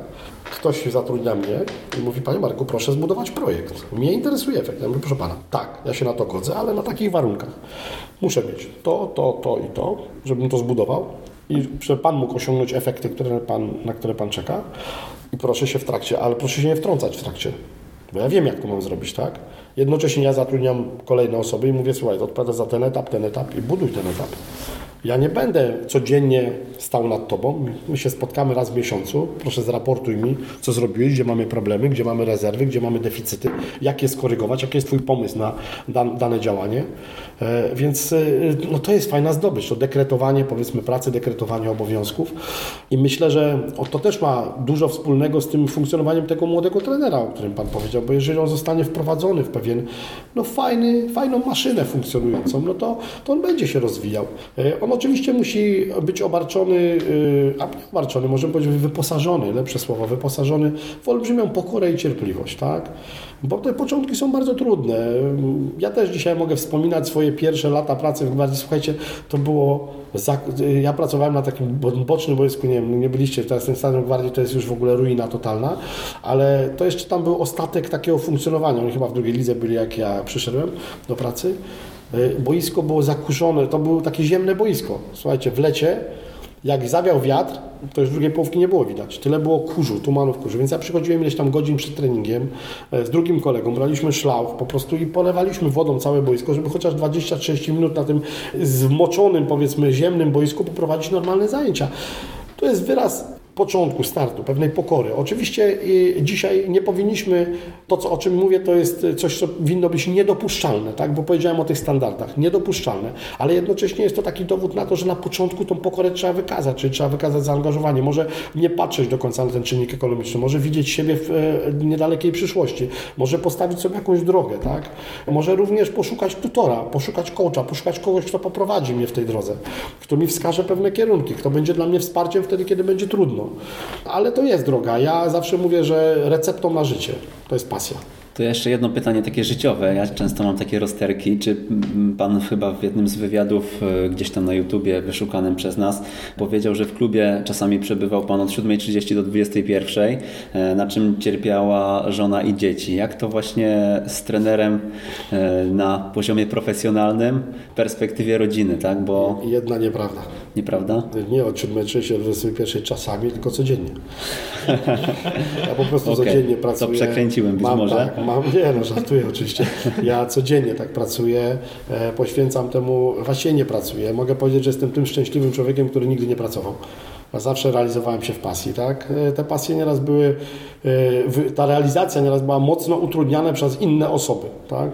Czyli one widząc, bo to tak w Polsce jest, jak kiedyś powiedziałem, że w Konstytucji po preambule powinniśmy mieć wpisane cechy narodowe zawiść, zazdrość. Czyli jak ktoś coś dobrze robi, to ma jedną gwarancję, na pewno zyska paru wrogów. I ja tych wrogów mam sporo, ale ktoś mi też powiedział, że miarą mojego sukcesu to jest ta ilość tych wrogów właśnie, więc y, wrogów na drodze iluś tam było, którzy regularnie starali się o to, żeby mi tą pracę utrudnić, tak? E, nie ułatwić, tylko utrudnić. E, dzisiaj to jest tak, że, mm, że ja zawsze ciężko pracowałem, tak? Ja nie miałem żadnego mecenasa, e, który by mnie wprowadzał. Moja rodzina interesowała się sportem, rodzice wspierali moją tam jak, tą drogę sportową, ale to nie jest tak, że ja byłem postacią, która, wiecie, której rodzinność gdzieś tam funkcjonowała na mm, e, szczytach powiedzmy piłki nożnej. Ja do wszystkiego dochodziłem sam. I Myślę, że dochodziłem ciężką pracą, po prostu dlatego ją tak bardzo szanuję. Dużo pracuję, tak? Ta praca mi nie przeszkadza, czyli dużo czasu spędzam w klubie. Tego samego wymagam od innych. Na ile to ma wpływ na życie rodzinne? No tak, no to jest na tej szali niestety no ryzyko, tak? To jest ten ciężar, który często przeważa. No, ja większość projektów, które budowałem, budowałem, właściwie wszystkie budowałem poza Warszawą. Czyli żona została w Warszawie z dziećmi, a ja byłem poza tak? Więc tak naprawdę no, miałem ten komfort i dyskomfort, że no cóż, wracać do pustego domu, no to lepiej spędzić to w pracy, tak? Że mogłem spędzać w pracy i nie miałem telefonu, kiedy będziesz w domu, tak? O której wrócisz. No większość trenerów niestety doświadcza tego życia w swoim miejscu zamieszkania. E, ja o to bardzo dbam, tak? Ja, nie wiem, zatrudniając e, trenera Marcina Salamona w Miedzi, czy ściągając go do Miedzi jako trenera głównego, zresztą postać wyjątkową w moim życiu, to mm, miałem świadomość tego, że ma żonę i małe dzieciaki, tak? I my się umówiliśmy, ja mówię, Marcin, nie ma problemu, ty po prostu co weekend będziesz jeździł do domu i poniedziałek masz wolny. Ja biorę wszystkie treningi za ciebie, ja biorę to, bo powiem tak, no ja, moje dzieci odchowane, duże chłopy, tak już w tej chwili, choć wcześniej, e, powiem szczerze, bolałem nad tym, no wiele strat to przyniosło, wiele konfliktów rodzinnych, tak, wiele nieodwracalnych zmian, co jest bardzo bolesne dla mnie, e, dla każdego, no ale coś za coś, po prostu, no tak to jest. E, ważne jest to, żeby tą rodzinność budować z osobą, która również e, ma jakąś pasję, czyli będzie rozumiała osobę w pasji i wspierać ją w tej pasji, tak? No bo trudno jest tak, jeżeli jedna osoba w związku się realizuje, a druga powiedzmy się temu tylko przygląda, albo tylko chce konsumować z tego, z tej realizacji, no to powiem szczerze, że to jest smutna rzeczywistość, tak? Natomiast jeżeli dwie osoby gdzieś się rozwijają, to można tą rodzinność e, połączyć. Ja młodym trenerom życzę tego, żeby e, mimo wszystko podążali za pasją, bo lepszy będzie ten mąż i ojciec, który może e, co wieczór dopiero wróci do domu, ale zadowolony, spełniony, szczęśliwy, niż ten, który będzie przychodził po 8 godzinach y, z frustracji y, i niezadowolenia z rzeczy, które wykonuje w swoim życiu, czyli jest, nie wiem, tam y, na poczcie pracuje i przystawia te stemple 8 godzin i już mówi, mam dosyć, tak, jestem kandydatem do tego, żeby mm, stanąć na moście Poniatowskiego i zbadać dno Wisły, a, a tutaj mam wrócić do domu i być afirma, afirmacją życia. No nie, no. no raczej chcę przyjść do domu i być dalej osobą radosną. No to spełniam się w pracy i przychodzę i jestem szczęśliwym człowiekiem. No dobrze, wróćmy jeszcze szybko do takiego jednego pytania, które też często e, staramy się zadać w naszym podcaście odnośnie tego, e, że na przykład jestem trenerem, który obejmuje grupę, dajmy na to 12-latków i niestety nie mam przyjemności pracować z panem, gdzie już e, jest jakiś, jakaś kultura pracy, organizacja i po prostu mam mentora, który powie mi co robić, tylko pracuję na wiosce. Co by pan takiej osobie polecił? Od czego zacząć taką pracę? Co zrobić, żeby, no tak to ujmę, może troszkę źle, ale nie skrzywdzić tych chłopaków. No piękne zdanie. Nie skrzywdzić chłopców. No, primo non nocere, prawda? Po pierwsze nie szkodzić. I, I, tak jak u lekarzy, tak u trenera również. Czyli no, być oddanym po prostu tego, być przygotowanym, być uczciwym wobec tego dziecka. To dziecko przychodzi ze swoimi marzeniami. E, no pomimo tego, że pracuję w takim miejscu, pomimo tego, że nie mam tego tutora, to wystarczy, że ja się po prostu do tych zajęć przygotuję że ja się przygotuję, rozumiecie, ja przemyślę te zajęcia wcześniej, ja dedykuję coś temu dziecku. Ja spojrzę do książki, poszukam dobrego ćwiczenia dla niego, tak, będę wiedział, zanalizuję sobie to, przygotuję się, nie wpadnę na treningi, wytrzepię parę, z rękawa parę ćwiczeń, które robię przez 20 lat ostatnich, tylko się przygotuję do tego. Jestem uczciwy wobec pracy i wobec dziecka, do którego przychodzę na trening. I to jest podstawa. E, ta merytoryka na początku nie musi być najistotniejsza i ona może nawet mieć swoje mankamenty, tak, może e, będzie taka osoba, która tą merytorykę zmodyfikuje, powie, słuchaj, tu bym coś zmienił, tu bym to ktoś zmienił, może ta osoba trafi na to, a że nie trafi. Ale może sama do tego dojdzie, może się douczy tego, tak? Ale musi chcieć. Czyli musi chcieć się przygotować. No, musi być uczciwy wobec zadań, które sobie sam stawia. No. Bo to taka odpowiedź, która mnie się nasuwa e, jako pierwsza, jakie pytanie, które się nasuwa, no to po co tam idę? No dlaczego idę na ten trening, tak? No bo no jeżeli jeszcze jestem na tej wiosce, jeżeli zarabiam za to nie 500 zł, czyli nie są, to nie jest majątek, z którego ja upiekę swój ekonomiczny sukces, tak? No to po co ja tam idę? No niech to będzie moje spełnienie. No to się przygotuję do tego po prostu. To w takim razie powiedział Pan o tym, że można tam zerknąć do jakiejś książki.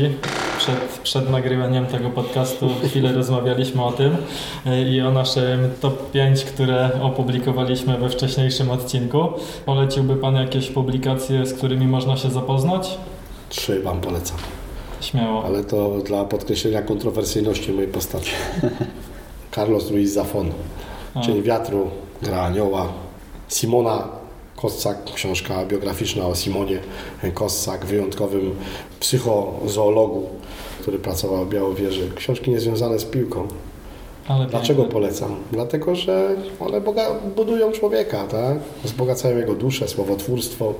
Tłumaczenia książek Zafona to jest po prostu majstersztyk, tak? To jest coś, co się y, czyta i delektuje się językiem. Tak? Czyli patrzy się na polski język jako no coś pięknego po prostu, na coś, co budzi wrażliwość. Książka o pani Simonie Kossak to książka o wyjątkowym człowieku, który podążył za pasją właśnie, za oddaniem siebie dla, tak? Robiła coś wyjątkowego i była niesłychanie trudna. Może kontrowersyjna, tak jak ja oczywiście na innym poziomie, bo to jest pani profesor, która uzyskała takie jakby najwyższe statusy funkcjonowania w, swojej, w swoim zawodzie. No ja na pewno jestem nieporównywalnie człowiekiem niższego pułapu powiedzmy tych osiągnięć zawodowych niż tak wybitna postać, ale generalnie ostatnia z rodu Kossaków, tak, wyłamała się z e, całego e, funkcjonowania e, malarskiego, z całej historii malarskiej, rodu niemalże a podążyła w innym kierunku i była spełniona i, i, zrobiła wiele pięknych, wspaniałych rzeczy i cudownie, że znalazł się ktoś, kto sięgnął po jej biografię, zbudował ją, opisał. E, dzisiaj oczywiście w ślad za nią jest tam ileś innych książek. E, z żoną się delektujemy po prostu opowieściami również e, pani Simony o, o, o świecie zwierząt, o porównaniu świata zwierząt do świata ludzi. Bardzo często są piękne porównania i niesłychanie trafne. Żyła sobie w takiej dziedzinie pod Białowieżą, taka malutka leśniczówka, żyła z takim wybitnym, e, przez na początku to trochę z takim wybitnym e, fotografem, panem Lechem Wilczkiem, i też mam tą cudowną przyjemność, bo moja żona to jest taka postać, która lubi tam, powiedzmy, mm, poszukiwać. To jest wieczny poszukiwacz czegoś, jakichś fajnych doznań. E, no to odnalazła również pana Lecha Wilczka i byliśmy u niego, byliśmy jego gośćmi, spędziliśmy, kurczę, pan 80 parę lat, ze dwie godziny opowiadań, wszystkie albumy nam pokazał. Pani Simonie, no cudowne doświadczenia i e, dlaczego o tym mówię? Dlatego, że, że też namawiam trenerów do tego, żeby nie zamknęli się w tej rzeczywistości. Dobry trener to jest ten, który spotka się z drugim dobrym trenerem, usiądą sobie przy kawie i będą rozmawiali dwie godziny nie o piłce. Czyli szukać też inspiracji w innych dziedzinach życia. Z pewnością tak. Podsumowując. E, no dobrze, no to my chyba już tak będziemy tutaj powolutku kończyć. Ja bym jeszcze zapytał, jeśli ktoś chciałby się z Panem skontaktować, zadać jakieś pytanie, czy mm, w jakiś sposób pojawić się może na stażu w Rakowie, mm, czy jest taka droga wyznaczona przez Pana, jest taka opcja, możliwość, jak to zrobić? Są wypracowane standardy, mm, które obowiązują. E, temat staży trenerskich jest przez nas tematem realizowanym normalnie w strukturze akademii, więc każdy, kto ma ochotę do doświadczyć tej pracy z nami, po prostu może na taki staż przyjechać. Trzeba wysłać wcześniej CV, prośbę, zaproponować termin, my się ustosunkujemy wtedy do tego. Prośba oczywiście również z pewną e, sugestią dotyczącą tego, na jakim etapie chciałoby się ten staż odbyć, czego chciałoby się doświadczyć, tak żeby ten staż był dedykowany. E, nasza filozofia opieki nad e, trenerem na stażu jest filozofią znowu wystandaryzowaną, czyli ja zawsze trenerom powtarzam, jest trener odpowiedzialny za program staży, więc jeden z trenerów przygotowuje ten program, wysyła, wie co, kiedy, z kim się spotyka. Dzisiaj nie mamy tak bogatego sztabu szkoleniowego, którym dany ten stażysta mógłby jeszcze doświadczać, powiedzmy, e, wielorakości naszych działań, ale w tym e, wąskim, w tej wąskiej pracy jest z nami po prostu na co dzień. Tak podchodzę do tego, że tak chciałbym traktować trenerów na stażu, jakbym sam był chciał być traktowanym, jak ja jestem na stażu, prawda? Czyli próbuję oddać wiele. Zresztą panowie widzicie, że ja raczej nie mam ciśnienia tutaj na, e, mówiąc kolokwialnie, na szkło, mnie tam zbyt dużo w mediach nie ma. Również nie publikuję wielu rzeczy, bo uważam po prostu, że chyba lepszym rozwiązaniem jest to, jeżeli ktoś chce ze mną, przyjedzie do mnie, po prostu spędzi ze mną tydzień, dwa tygodnie. Ja jestem na to otwarty, ja wtedy mu pokażę wszystko, co my robimy. Ten trener stażysta przebiera się z nami w dres, on nie stoi na, z boku z notesem, tylko jest z nami na treningu, wchodzi na boisko, e, jest przy wszystkich odprawach, przy wszystkich działaniach, po prostu jest z nami, tak? Traktujemy go jako kolejnego trenera, który by z nami pracował i na to jesteśmy otwarci. Oczywiście, tak jak mówię, dzisiaj y, to jest taki moment entuzjazmu, w którym no spora grupa trenerów, naprawdę, jeszcze po konferencjach, powiem szczerze, tam po 30-40 mi przysyła te, te CV, no musimy to jakoś podzielić, tak, bo też nie jesteśmy organizacyjnie przygotowani na to, żeby nagle takie grupy zapraszać, ale trzech, dwóch, trzech, czterech trenerów w tygodniu to nie jest problem, żeby, żeby nawet mamy wystandaryzowany y, pomysł na ich funkcjonowanie socjalne, czyli mamy mm, umowę z bursą, w której możemy zakwaterować tych trenerów, gdzie te stawki żywieniowe i e, socjalne są bardzo niskie, dedykowane im właśnie, no więc to, to jest taki pomysł, pomysł z naszej strony, z mojej strony na to, żeby dzielić się tą, e, można powiedzieć, tą wiedzą, ale w sposób taki i teoretyczny, i praktyczny, dostępny, tak? No bo to, że ja opisałbym to wszystko w książce, już tam wydał, no to ktoś przeczyta, ktoś nie przeczyta, ktoś zrozumie, ktoś nie zrozumie, jak jest ze mną. Może to jest mniejsza dostępność tej wiedzy, ale myślę, że bardziej efektywna. I do kogo w takim razie zwracać się do Pana bezpośrednio? Tak, bezpośrednio na mój adres mailowy. Tak, możecie Państwo podać spokojnie marek.slec bez polskich znaków, małpa rks raków, pisane razem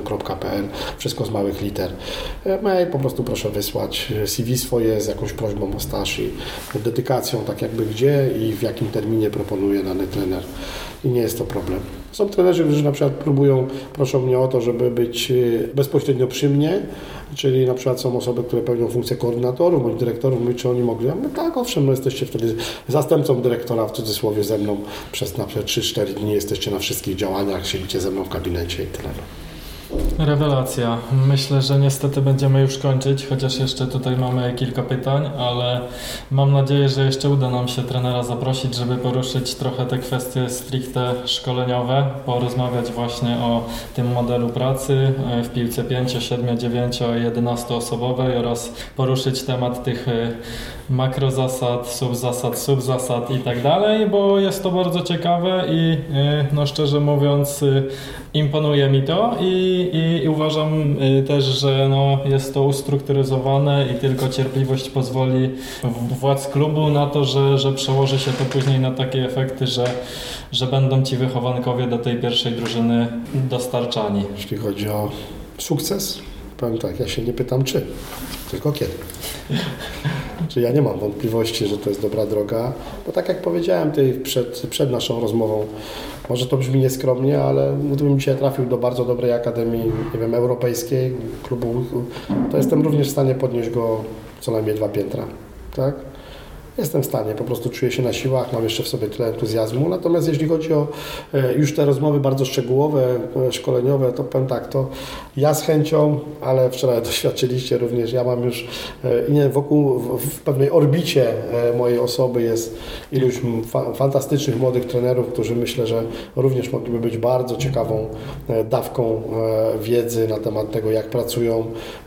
Oni oczywiście pewnie w jakimś stopniu potwierdzą konieczność pewnej kultury pracy, z której wyro- wyrośli, czyli kultury pracy z moją osobą, ale myślę, że to są też postacie, które, wiecie, to tak jak w tym, mm, o tym uczniu i mistrzu, tak, że przychodzi moment, kiedy uczeń przerasta mistrza i ja z tej drabiny potrafię bardzo spokojnie sobie schodzić, ja nie muszę być cały czas na topie. Ja się cieszę, jeżeli moi trenerzy ten, ten wzorzec tego topu przejmują. Wielu z nich w wielu działaniach, w wielu działaniach, które podejmujemy, to mówię bardzo otwarcie, jest po prostu lepszych ode mnie, tak? Najnormalniej w świecie, mają większą wiedzę i większą umiejętność. Panie Marku, dziękujemy zatem w imieniu naszym i w imieniu naszych słuchaczy. Mamy nadzieję, że również im ta rozmowa podobała się tak jak nam. I no, mamy nadzieję, że jeszcze kiedyś Cieszę się, służę swoim czasem.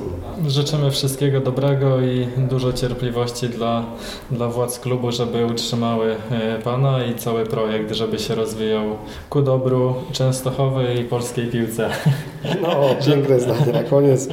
Tak, ja też życzę sobie tego, żeby, żeby ten projekt faktycznie tak odnalazł mm, taki fajny mm, poziom, mm, który wszystkich by satysfakcjonował, ale również życzę sobie tego, żeby mm, inni podążyli, powiedziałbym, podobną drogą, bo kiedyś też padło takie pytanie, no ilu jest takich trenerów?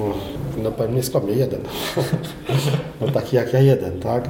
Ale może będzie wiele osób, które właśnie w kategoriach takiej zwykłej ludzkiej uczciwości pracy po prostu podążą w podobnym kierunku, zbudują wokół siebie jakąś ciekawą atmosferę pracy, pokażą drogi i im więcej będzie takich ośrodków, tym lepiej, bo to wiecie, konkurencja rodzi kolejne wyzwania i cudownie, że rodzi.